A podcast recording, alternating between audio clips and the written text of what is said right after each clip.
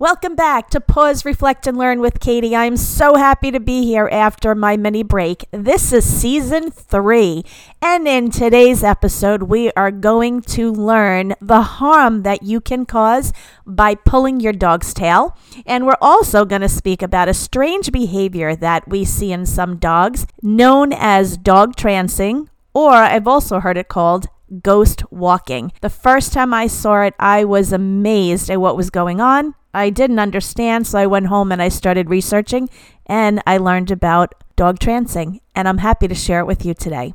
As usual, before that we get into our topic, we're going to do a trivia question.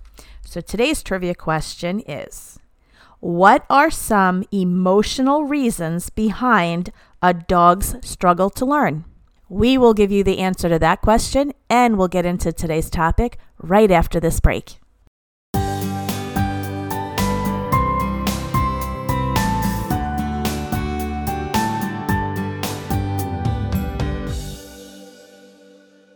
Want to learn dog training? ISCDT can help. Their online dog training program has you working with dogs under the supervision of a certified dog trainer and mentor. Their in person dog training exposes you to an array of dog breeds, personalities, and age. You'll see what it's like to work with dogs and their owners. ISCDT, the program ranked top 10 in dog trainer programs by multiple sources.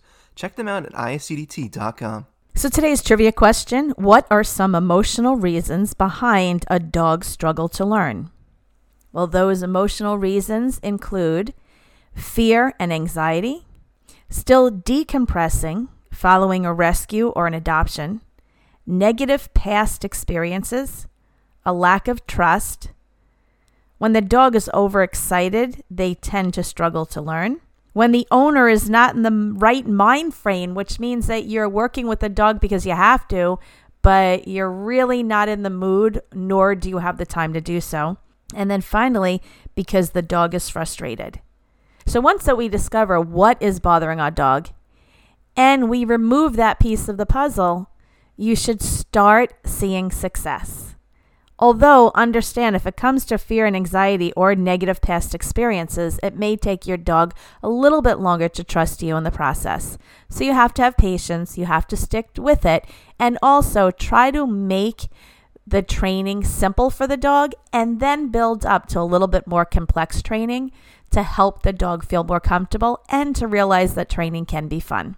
Okay, let's move on to our topics. The very first one that I want to discuss is damage that you can cause by pulling your dog's tail. And the reason that I am discussing this is because in recent months, an increasing number of people have grabbed their dog's tail in my presence.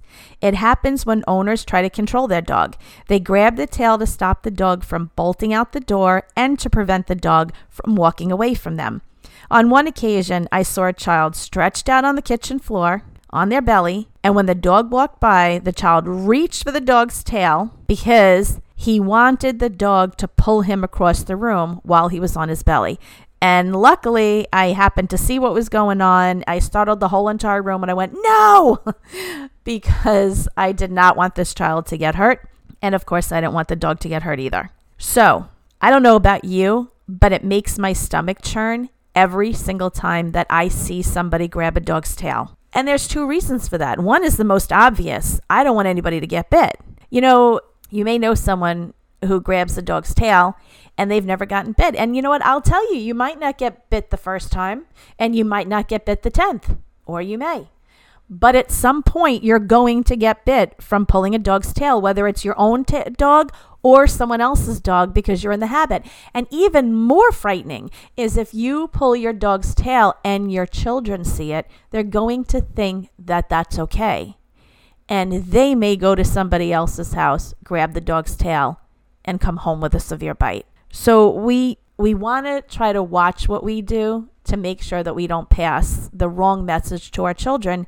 And naturally, we don't want to do anything to hurt our dogs. So, a dog's tail is the extension of the spine. It is made up of vertebrae, muscles, and nerves. And according to VCA hospitals, these injuries are caused when a tail is pulled. Because by pulling, you are strenuously stretching and tearing nerves.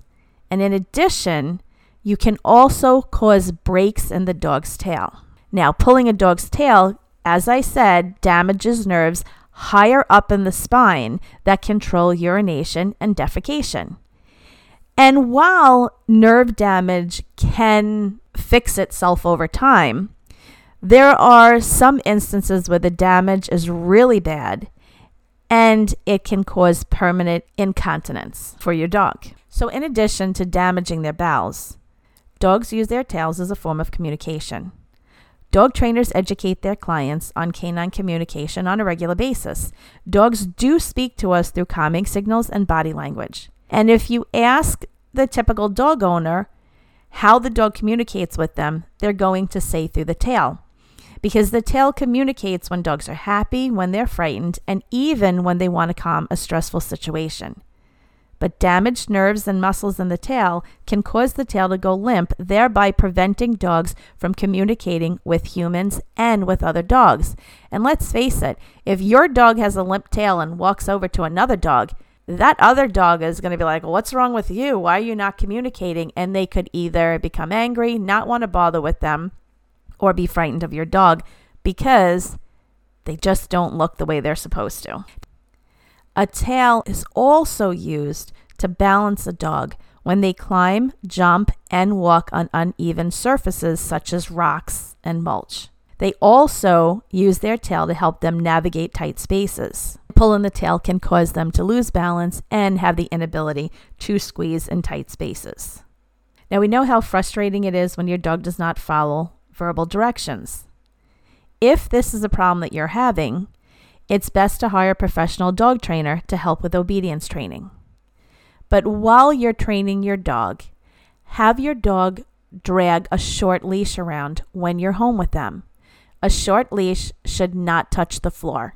I usually have my clients attach it to the collar or attach it to a harness and cut it at the chest so this way it will not go on the floor when the dog's head is in alignment with their body or when they're walking down a flight of stairs. Once that you cut the leash, burn the tip of it, the cut part, so this way it doesn't fray. And to prevent your dog from chewing on it or other dogs in the home from grabbing it and dragging your dog around, you can soak it in a non chew solution. My favorite is Bitter Apple by Grannick's. I find that bitter apple is the one non chew deterrent that does not seep into my skin and make me choke when I eat later on in the day, even though I've washed my hands a million times. I have been woken up at three o'clock in the morning with a terrible taste in my mouth, and I know that it came from a client who used a solution other than bitter apple during my training. You should soak the leash overnight, every night in the solution. Just dry it off and then put it on your dog in the morning. I do not want the dog to wear the leash overnight when they're crated or when they're left unattended. The leash should only be used in your presence so that it can aid you in preventing the dog from jumping or countersurfing, for running out the door, and even as a gentle guider to encourage the dog to walk with you. If you are in the habit of pulling your dog's tail when the dog doesn't listen, I'm hoping that this podcast will help you change to an alternate way to get your dog's attention. So, this way, your dog isn't harmed and your dog doesn't turn and bite you or somebody else. If you have witnessed anyone handling a dog in a manner that causes the dog pain or discomfort, please share it with me at Katie, K A T I E, at iscdt.com. Not because I'm going to be the dog police and knock at their door and yell at them. You know, sometimes we do things that we don't realize are wrong. And once it's brought to our attention, we can change our ways.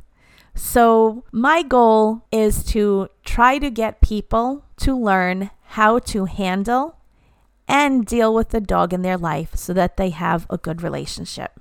And speaking of relationships, sometimes our dogs can just be a little weird. And one weird behavior that I noticed was dog trancing. The first time I witnessed dog trancing, I was sitting in my friend's backyard. We returned from a girls' night out, and I watched as her dog raced around the yard, burning off pent up energy. At one point, the dog crept slowly beneath a tree with low hanging branches.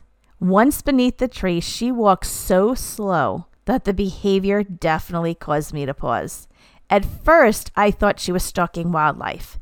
She walked underneath the first bush, walked a few feet away, and slowly crept under a second bush. And wanting to spare the life of the poor animal I thought she was stalking, I called her name. She immediately popped out from beneath the bush as though nothing happened. She looked my way and then ran off. And I honestly did not expect that quick of a response from a dog who is hunting wildlife because she is normally too focused on her prey to respond when her name is called. So, as I mentioned, her behavior both mesmerized and concerned me. And when I asked my friend about it, she shrugged it off and said the dog did it quite often. So I went home and I researched the behavior. The behavior is called trance like syndrome, and it is very commonly seen in certain dog breeds, such as Bull Terriers. The behavior is not limited to Bull Terriers. You'll see it with Greyhounds, Basset Hounds, and a few other breeds that are known to exhibit this behavior too. And a paper written by the Davies veterinary specialist in the UK indicate that trance like syndrome consists of a hypokinetic repetitive pacing gait. Various studies have been performed, but none of these studies link trance walking to underlying medical conditions, including neurological issues. The studies performed under the Davies veterinary specialist, along with studies conducted by other institutions, agree that trance walking is a benign behavior, possibly linked to canine compulsive disorder. It is further noted that unless the dog forgoes all enjoyable activities just to trance walk, or if they have other OCD behaviors that are present, not to be concerned about it. Just make sure that if your dog does trance walk under foliage, that they don't come in contact with a bush or a tree that, that can cause skin irritation. Trance walking is also referred to as ghost walking, weed walking, and dog trancing. Dogs who trance walk often do so under branches of low lying bushes, under curtains, the corner of tables where the tablecloth hangs down, in your closet beneath hanging clothing, along a Christmas tree, or anything else that may gently touch their back. You may find the dog standing under the bush, allowing the foliage to dance on their skin, or they may slowly walk beneath the item. Then turn and do it again and again. Dog trancing can last anywhere from a few seconds to more than 30 minutes, and that is according to Black's Veterinary Dictionary. Dogs can be snapped out of this behavior by simply calling their name, as I did to my friend's dog. But I'm going to tell you that they don't really appreciate that. And while the reasoning behind this behavior is a mystery to dog experts, Dog's response to trancing is no different than a person receiving a gentle massage or a parent tickling their child's arm or back. A scalp massage makes the world stop for me. It is a relaxing, peaceful feeling that I often wish would never end. And it appears that some dogs have figured out a way that they can enjoy their own version of self care for free. But when you see your dog trance walking, admire from afar, but try not to abruptly end that moment for them. So we've took the time to pause and learn. Now it's time to reflect. Have you been thinking about taking a course, maybe ISCDT's dog training course. Or maybe you've already enrolled in one, but you haven't started or you haven't finished. Do you want to start your new business? Do you want to get a new job? What is it that you have been wanting to do but putting off? Well, think about it, and then I want you to think about this. If you start now, in two weeks, you are going to feel different. In four weeks, you are going to see a difference. And in eight weeks, it will be part of you. So, whatever it is that you are putting off doing, do it now. Because we want you to know you got this. And if it has to do with dog training, starting your own business, or dog child safety, we're here to help. You can find more information about us at iscdt.com. And listen, we want to hear about it. What is something that you've been putting off? We want to be your cheerleaders. Well, that is all we have for today. Until next time, this is Katie, and thank you for joining me. I hope that the information that I provide in this podcast increases the bond between you and your dog. Have a great week.